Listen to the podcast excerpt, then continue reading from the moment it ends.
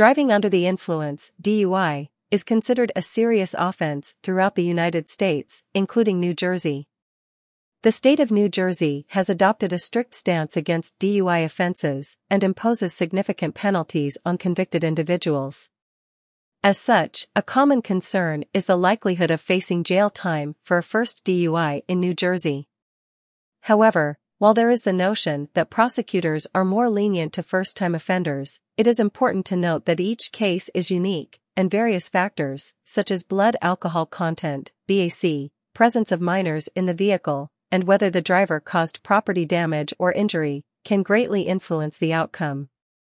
Employing the help of a skilled New Jersey DUI attorney can help in navigating the legal complexities involved in your case. An attorney can carefully assess the case's details and develop a strong defense strategy. They can also provide clarity on potential penalties and work tirelessly to minimize the severity of the consequences. At the Kugel Law Firm, our team of experienced New Jersey DUI lawyers may be able to scrutinize the legality of the DUI stop and the accuracy of the sobriety tests conducted, potentially leading to reduced charges or case dismissal. Contact us today at 973-854-0098 to schedule a consultation. Understanding DUI laws in New Jersey. Driving under the influence, DUI, in New Jersey refers to operating a motor vehicle while impaired by alcohol or drugs. This impairment signifies that a driver's blood alcohol concentration, BAC, is above the legal limit, or their ability to safely operate a vehicle has been compromised by alcohol or drugs.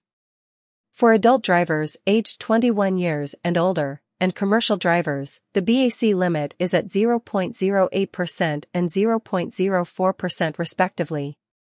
However, drivers under 21 years of age or commercial drivers are subject to lower limits, 0.01% BAC for underage drivers.